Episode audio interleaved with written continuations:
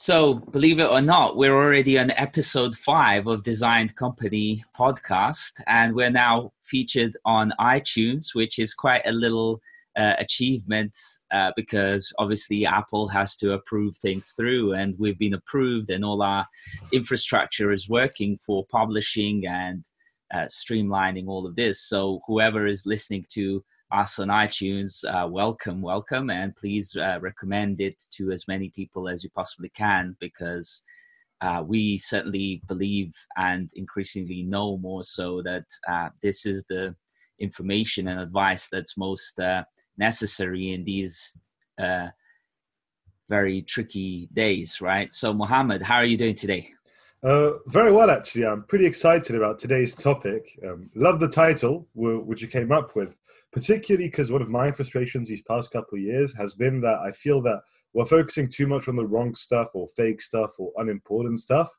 Um, and so, really, you know, preparing your company for post correction world, I love this idea because this time of crisis is really going to reveal everything that is just an illusion and everything that is a truth or a question that needs to be asked. So I'm pretty happy things are going well with Design Company Software, and I'm, I'm looking forward to the conversation. Fantastic. So, just to give a little bit of backdrop, I think a lot of business people will be uh, scrambling around um, at, at, all sizes of companies and scrambling around in different ways to work out what the basically the what seemingly seems to be the biggest uh, economic downturn in the history of history in the tracked history of mm-hmm. economy.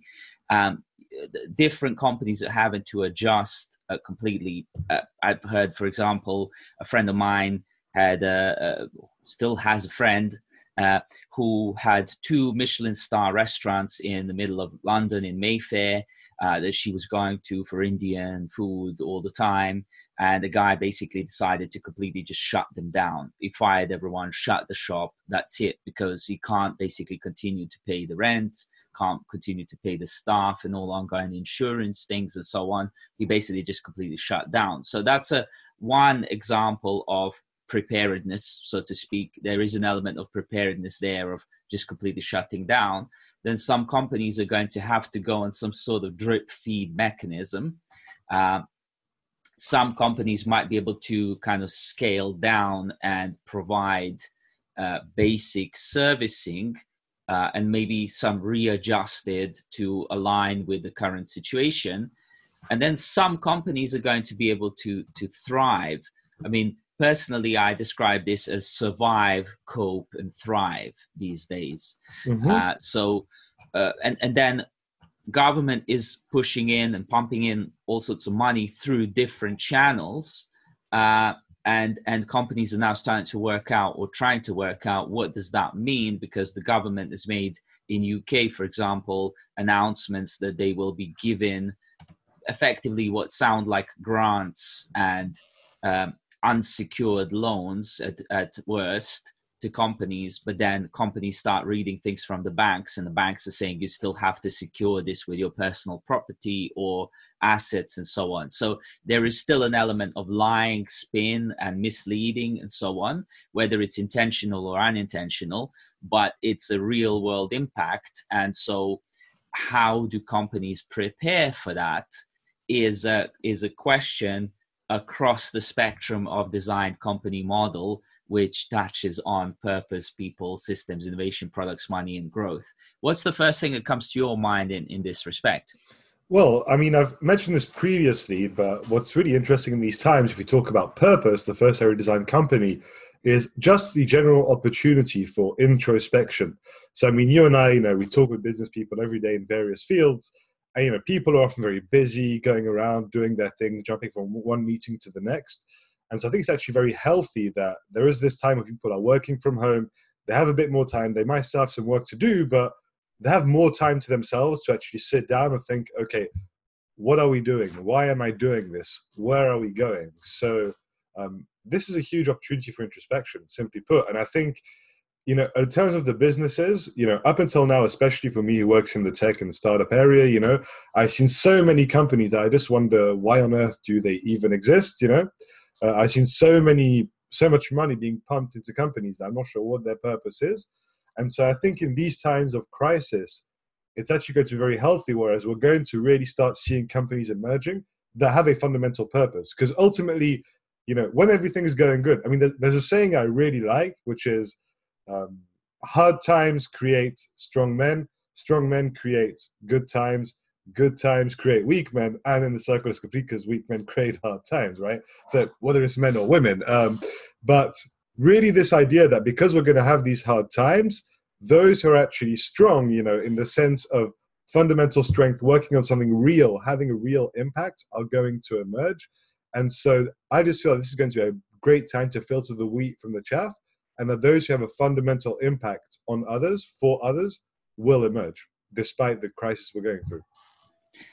Exactly. And this is the reason why purpose is at the heart of designed company model. It often people will um, typically uh, pre pre crisis time they will probably have thought purpose is kind of a fluffy esoteric philosophical kind of not really that important sort of aspect of mm. it all.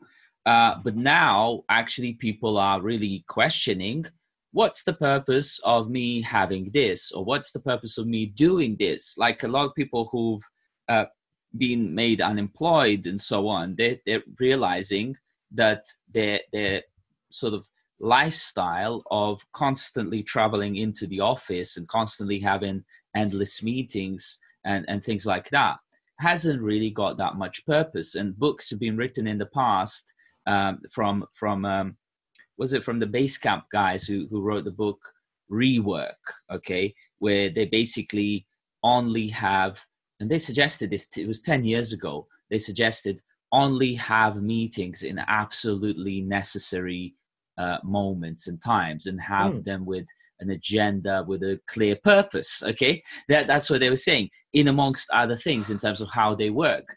Now that looked a bit like fancy sexy too advanced too simplistic too almost hippie.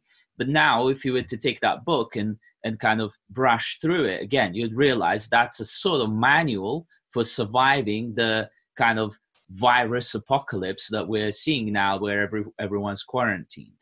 Um, and in 2002, uh, my master's degree was about managing virtual teams in completely virtual environments. Now, this is an important thing because I there were there were people who wrote books about working in virtual teams, but those virtual teams were largely mostly meeting each other, okay, and then they would go off to sort of drop back into virtual meetups uh, now and then.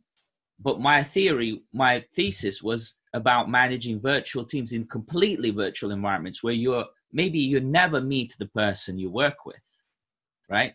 And if you think about you and I, when was the last time you and I met face to face? It was a while back. Three years at least. Yeah, yeah, but but we're working together all the time right? Yeah. We're collaborating nonstop. We're more collaborative than than majority of the office workers. Okay, uh, and just goes to show that like this uh, situation, this disaster, is not affecting us in those qu- what are quite major changes for you know companies like let's say IBM with 450,000 staff worldwide. How are they going to make this change? Right. Yeah, that, so I mean, that that's a huge one. I mean, actually, I think you've raised a whole topic there. I think we should come back to that in systems because obviously, you know, we mentioned this previously that right now we're in a situation where a lot of people worship systems over people, whereas it should be the people creating the systems. Um, and as such, there's one area I want to dive in before we even go into all these systems and how they're going to be thrown into question. Uh, when we're talking about people, I think it's the strength of leadership because what we often see in a company when any project goes wrong or there's any difficulty, um, people tend to overmanage the situation. So they fall into micromanagement. They want the details. They want to control every single aspect. Um, and actually, that's the wrong way to go. I mean, there's that quote I really love. It sounds philosophical, but you know, if you want to uh, build a boat, don't tell your people how to do it. Give them the desire of the open seas. You know, and I think that's the strongest thing here in a crisis. It's giving people good leadership and telling them, okay, you know, we're going to make it through. Here's our values here are directives, here are the key priorities, and then aligning with them and giving them the support services, whatever they need to get things done. And so, you know, especially right now, in an environment where we're not all together in offices, we're, we're going to have to rely on self management more than ever. Um, I'd love to hear what you and, and so i mean let's let's let's be uh, extremely direct here the design company software right we, we've been working on this for a while now and it's it, we use it ourselves the, the drive now is a lot more towards well basically the company's going to have to save money wherever they can right? And that idea of micromanagement is an extremely sort of like visceral human uh, sort of reaction okay? Mm. so so what we're doing with the design company software is we're saying hey uh, you you want to do this. We understand that. But you never had time to do this fully and now you have zero time to do that. But our software still provides you with ability to micro check in with every single employee of your company no matter how big or small it is on daily basis.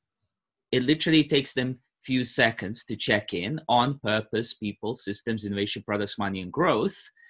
And you can get a wrapped up version of what's really going on so the sentiment changes you can literally track day by day which is exactly what this situation is calling for. And you don't have to be imposing your control onto employees, but you can also just reach them out in the channels that everyone's now using for uh, resistance, you know, Whoa. to the situation. WhatsApp, Telegram, Facebook, chat, Slack. Yeah. So Telegram and Slack being the primary ones that seem to be the most uh, uh, reliable uh, in that sense, and that's why we've got them going. So you can micro check in on your employees. It's all automated. It costs fraction of whatever you would have paid elsewhere to do this, and it enables you to actually do things much better with less cost and with real real data because exactly this is another thing that we've been seeing that we weren't able to gather data for the virus who's got it who's checked uh, positive who's checked negative. This kind of solution gets you continuous data if people are using it which they do in our in our stats uh, it shows that 80% of people keep using it and reusing it because it's a nice little therapeutic tool as well for people to answer questions. It just works this yeah. is the resistant system that is uh, that works in the zombie apocalypse right? Yeah i mean I, I would add to that actually what's pretty cool there is that you know when you're together all in an office you have these informal water cooler conversations or you're talking about stuff at lunch you know whatever. So what's really cool with design companies that we're now providing documented tangible view of what the collective consciousness of the company is.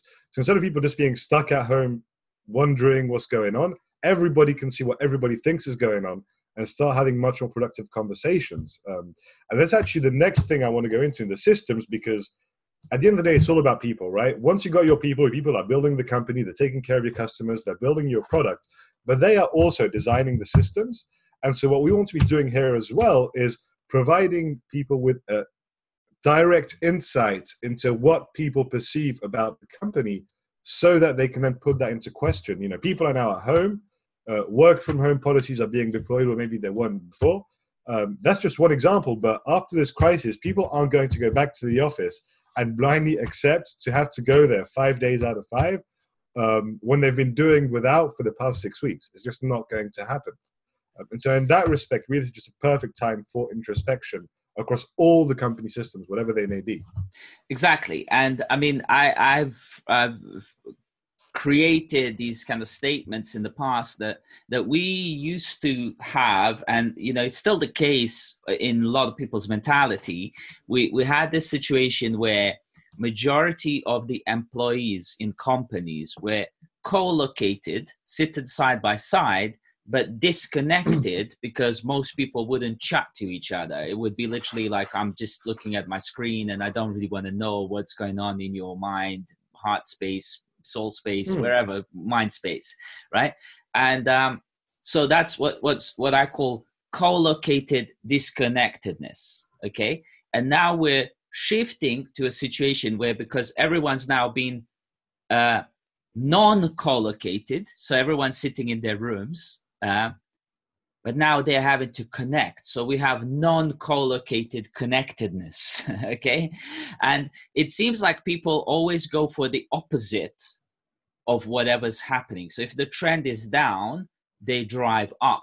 If the trend is up they kind of it drives them down. This is why perhaps we would have uh, explain explains some sort of reason why so many people were feeling depressed in the up times but now there's less and less talk about depression because it's about survival and when you're surviving there's less time less time to think about how you're feeling so much right it's a sort of physical uh, uh survival and so but physical survival is now enabled through digital means, right? Because even if the government needs to drop you some supplies, you need to be able to tell somebody through some sort of digital means that you need supplies.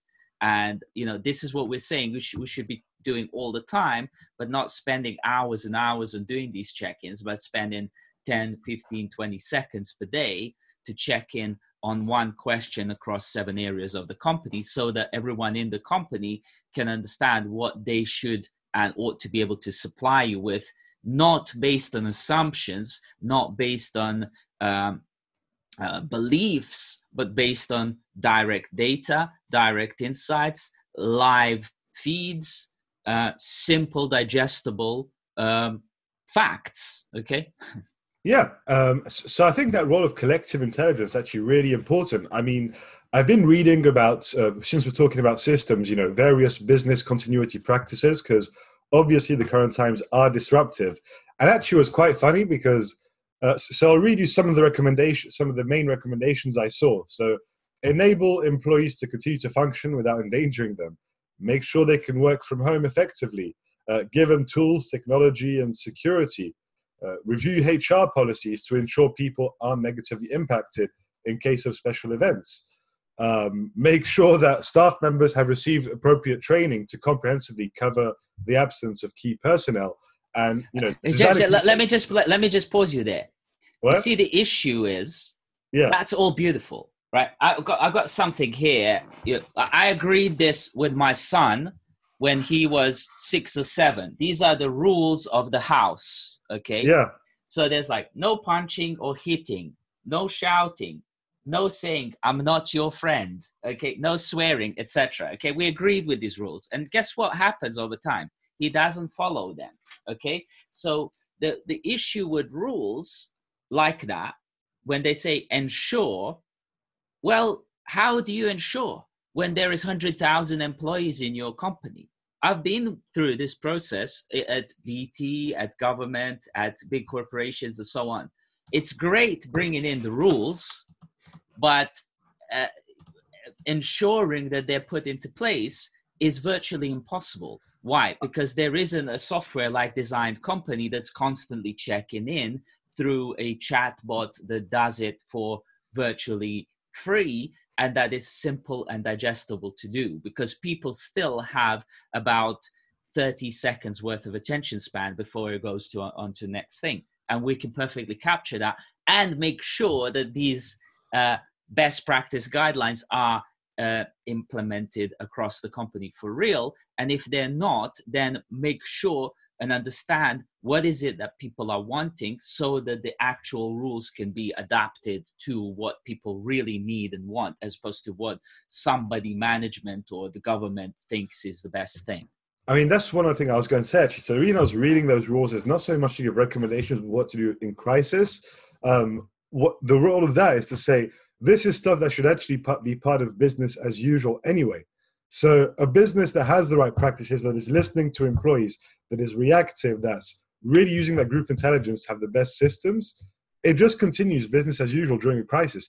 The crisis just introduces new variables within which you should adjust existing systems. You know, exactly. So I think I think it's just revealing who has systems that work and who has systems that are obviously inherited from ten years ago that have never changed and yep. don't even have a process for changing. Let, let's do a quick little thought experiment here. Sure. Uh, you, you just use a phrase there, which is which is very interesting. Business as usual. Okay, business as usual. B A U. Right. There's even things that you know companies will hire you and say, "Hey, this is BAU project." Right. So, are you happy to work on a BAU project as opposed to innovation project? Hmm. And what what I'm gonna chuck in into this conversation just to see how you react to this is that we, we used to joke about this when, when I was studying UML, right, which stands for Unified Modeling Language. Mm-hmm. When we realized, oh, there's this implementation of Unified Modeling Language, there's this one, there's this one, there's this one. So we started calling it ununified modeling language, you know, because uh, we realized everyone kind of does it slightly differently. So what about if we call the business as usual business as unusual? Okay, because this is a very unusual circumstance and it looks like we're entering a very unusual world right so the change becomes a thing that isn't done every three four five years yeah. change is something that may happen whether you like it or not tomorrow the day after tomorrow and again and again so this radical adaptivity by the entire organism of the company is the usual unusualness. Okay. Yeah, I mean that's perfect what you said because I was just going to rebound on a different way, but same idea. You mentioned, you know, people that hire you for either an innovation project or business as usual project. We're now in a world in 2020 where things are going so fast with technology, people, data, etc., that you can't just say, "Oh, this is how we work," and let's keep it as usual for the next two years. Uh, business as usual is not separate from innovation. Innovation should be part of its business as usual. And it's not just our big mega strategic direction, it's in the little things, you know, how are we relating to our customers? How are we performing our sales? How are we supporting the employees? Like this perpetual self questioning process and iterative improvement, that's what business as usual should be. And so, even when you face such a huge crisis as we are now, well, it's just going to push your innovation a bit more to the limit but you should already be used to putting yourself into question, taking into account changing external forces, and integrating that into whatever you're doing internally. I'll give you an example here. Um, one of the companies that we run is called UX Coach. Mm. It's been all about preparedness for virtual coaching, teaching, conferencing, etc. And I've been saying to people, this is the future. This was the future 10 years ago, right? Meanwhile, companies like General Assembly got funded with 170 million dollars or maybe more actually if you look that up like General Assembly probably received some like 350 million dollars in three series uh-huh. and all of their teaching was classroom based and I'm guessing that now General Assembly because they were exposed to so much investor capital are just basically going to fold up. Or they, they, they, they might not fold up but they're just going to have to change to a business model that's never ever going to repay back that 350 million.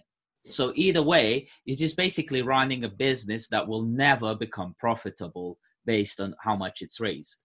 So meanwhile ux coach is going to thrive no matter what the circumstances as long as the internet is up which seems like it will hold up just about, we could continue. And that is the preparedness for the business as unusual. That's just one example. Along the lines of that, design company is preparedness for business as unusual, continuous innovation, because as we were saying at Rowley, revolution through evolution.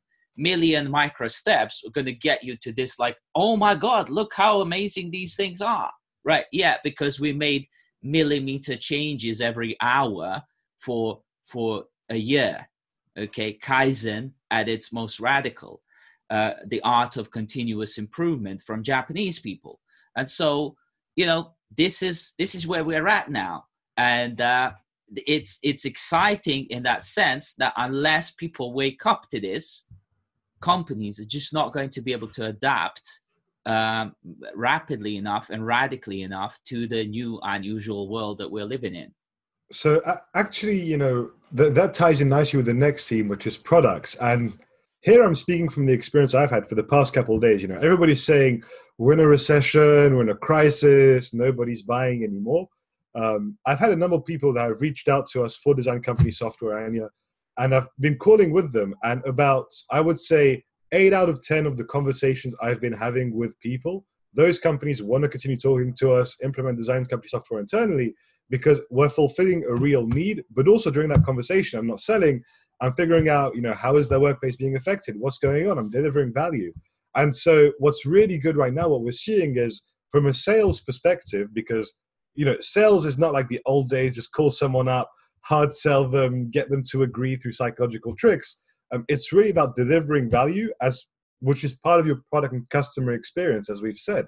And so in that respect, I think now is not a time to say, oh, I shouldn't be selling. Now is a time to say, how am I delivering value even before the person is using my products or services? How am I having a productive conversation? Correct. And this is where, in, in a sense, uh, the idea of applied philosophy, which is one of the ways to define design, you hmm. know, there, there is a philosophy that works and um, everyone can get value out of it even without implementing the software. But like, imagine when this is so valuable, when even we just chat about the model, imagine how valuable it is when you actually implement design company software in your company. And it literally takes a One few click. clicks a few clicks. Let's just give it give it a benefit of doubt. Few clicks yes. really it's one click but few clicks and you're onboarded and it just goes viral like the coronavirus in the best way possible. You want these kind of things to go viral. And this is what we've been looking at how to disseminate best practice models into companies with least amount of friction, which is what good UX design is about and what actual people uh, preparedness is for. So, like one of the things that's been happening in this upheaval is that now because all the companies, and I studied this in 2002 again, it, so so I know exactly the issues that are going to rise up, and that's why we designed this in a proper way into design company software. What happens is that companies are like, oh, we're just going to move everything virtual Okay, so what happens now is that your typical employee who's homeschooling two children, who's having to change their personal systems, maybe apply for some loans, stop their mortgage, apply for banking loan, redirect their direct debits, reorganize the way they work at home, all this kind of stuff. Now is suddenly getting a swamp of new emails, marketing materials from different companies who are like, yeah, we've moved virtual and so on. And they're having to spend 24 7 online to consume your long meetings, your check in processes that are arcane, your um, uh, sort of various systemic uh, issues that are now just being amplified online and your tools cannot handle that load okay? And on top of that you're not gathering data that you're really looking for in a structured way that's actionable.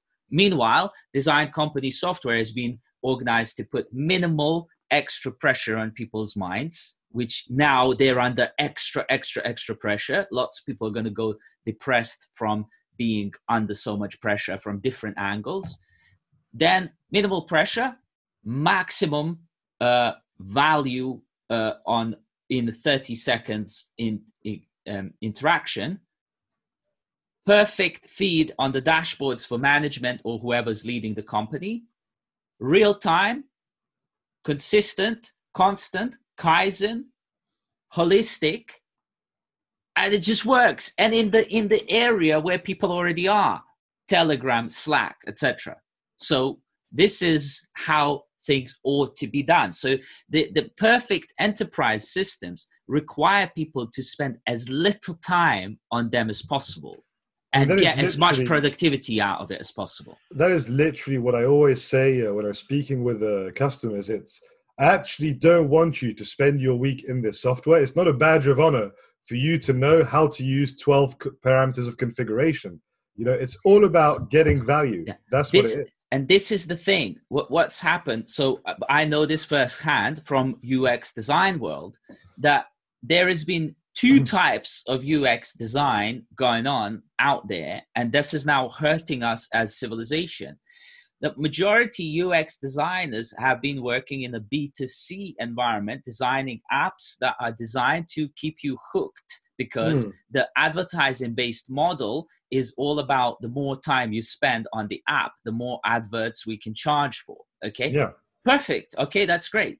But actually, in the enterprise world, it's completely the opposite. People are paying a small sum in in design companies' uh, uh, situation. That's a very small sum per seat to feed in as much valuable information get as much valuable information as, as possible with as le- at least amount of interaction as possible. This is the enterprise model.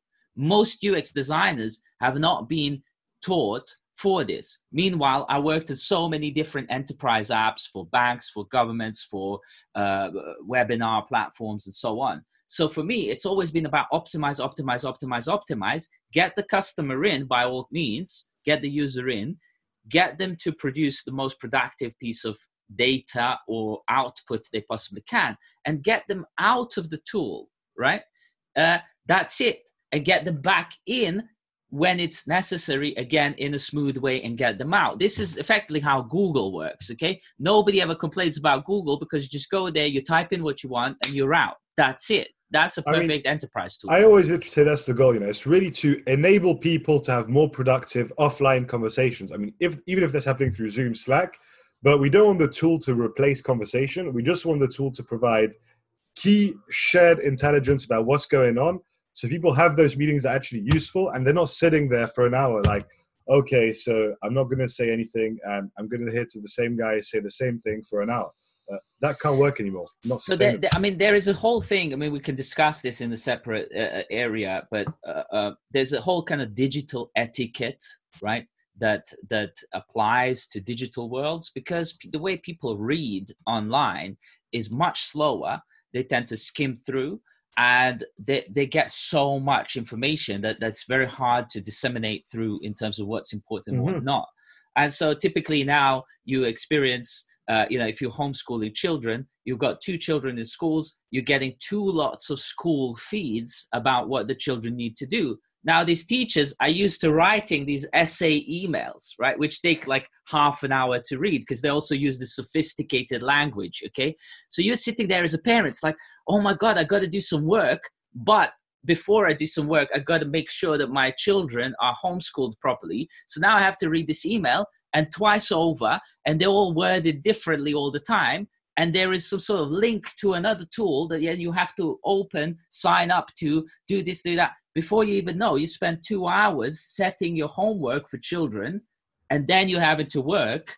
And so this working from home thing now in the quarantine is going to be actually well you're you're going to expect your staff to then jump on webinars that last maybe an hour to to tell you two things that are of importance, which you can short down into super simple stories and say, we need to gather more data, we need to uh, spend less time online. okay.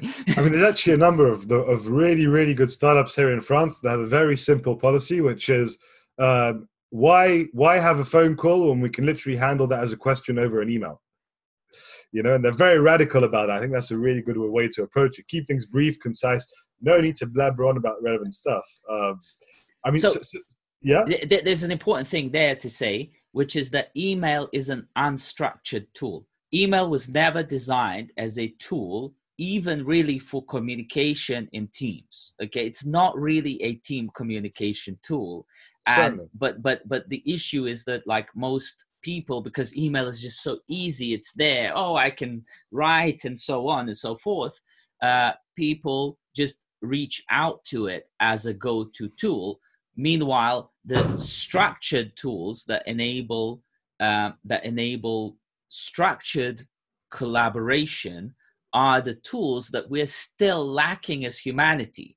And getting the right balance between the structure and freedom okay is where where it's where it's at. And this is another skill for enterprise ux designers to develop to understand hey how much of this is a prescribed versus described aspect right they don't even know this so the tools that have been developed and designed name any tool okay is mostly a failure in that respect and because it's been designed by people who don't know what they're doing. Meanwhile, Design Company is designed by a person who studied a master's degree in this stuff, literally a master in the subject matter.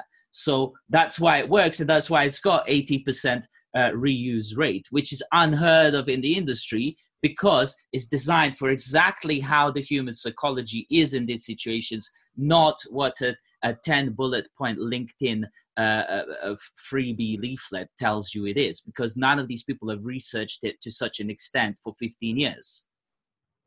Certainly. I mean, so, so talking about, you know, that side of thing, I think it's interesting to dive into money because this is going to be a really interesting part of uh, what we're going through. There's there's a quote from Warren Buffett which I love, which actually dates back from the year 2000, which was "Don't be the Cinderella at the ball." Uh, so we, we obviously all know the the story of Cinderella. You know, she's at the ball, then it turns to midnight, and then she turns back into her impoverished condition. You know, all the fakery goes away. And so I think that's what we're living through now. You know, there's been so much of this fake money pumped into companies that have no reason existing, unsustainable business models. And so obviously we're gonna we're gonna see an investment contraction in this period. And so I think just what's going to be interesting is people coming back to basics, which is have real deliver real value, get paid for the real value you deliver, and then take care of your employees in a in an ongoing cycle. Um, what what are your thoughts around that theme in the in the current times we're living in?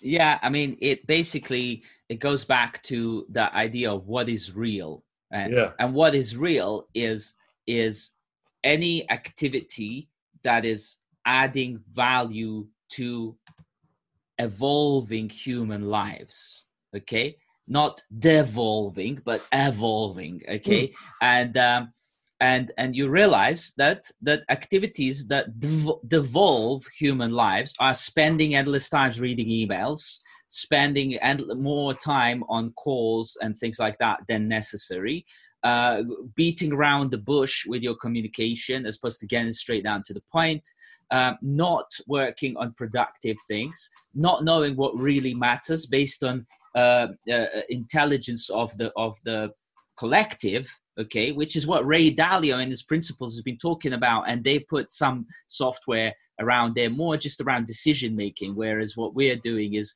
we're, we're both enabling better decision making but also redesigning and evolving and changing companies and adapting companies in real time all the time. Uh, so, so I'm, I'm, I'm, a big kind of uh, listener of ray dalio and so on.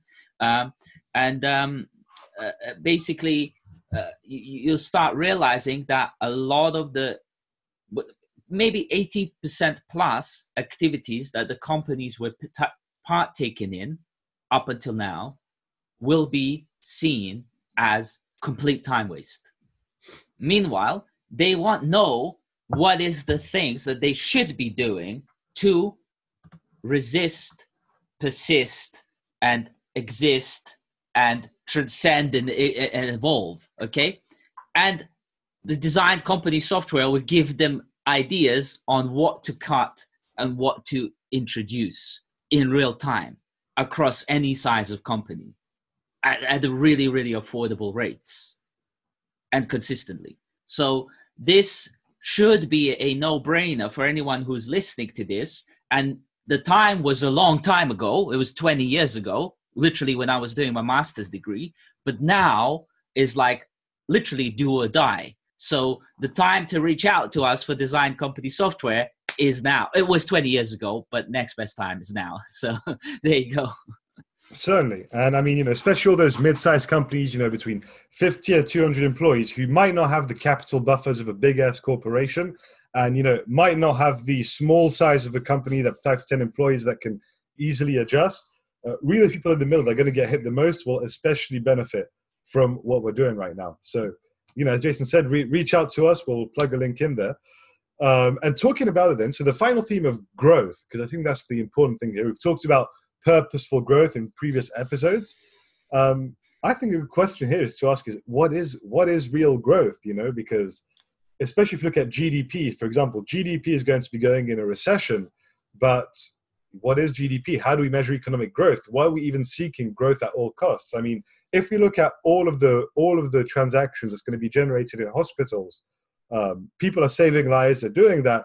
But if you look at it in a more meta sense, we're really just going back to normal. People were sick, and then they became unsick. So humanity as a collective wouldn't really have progressed in that sense.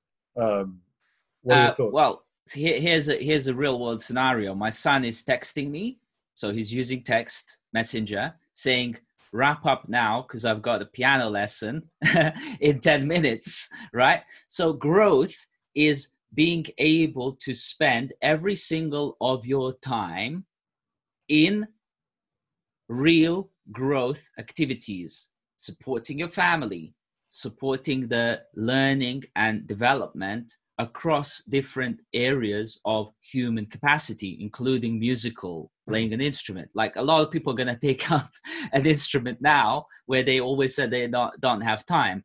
But growth has got to be a lot more inclusive and cut out all the unnecessary time wasting things which in the classical management sense were considered as essentials.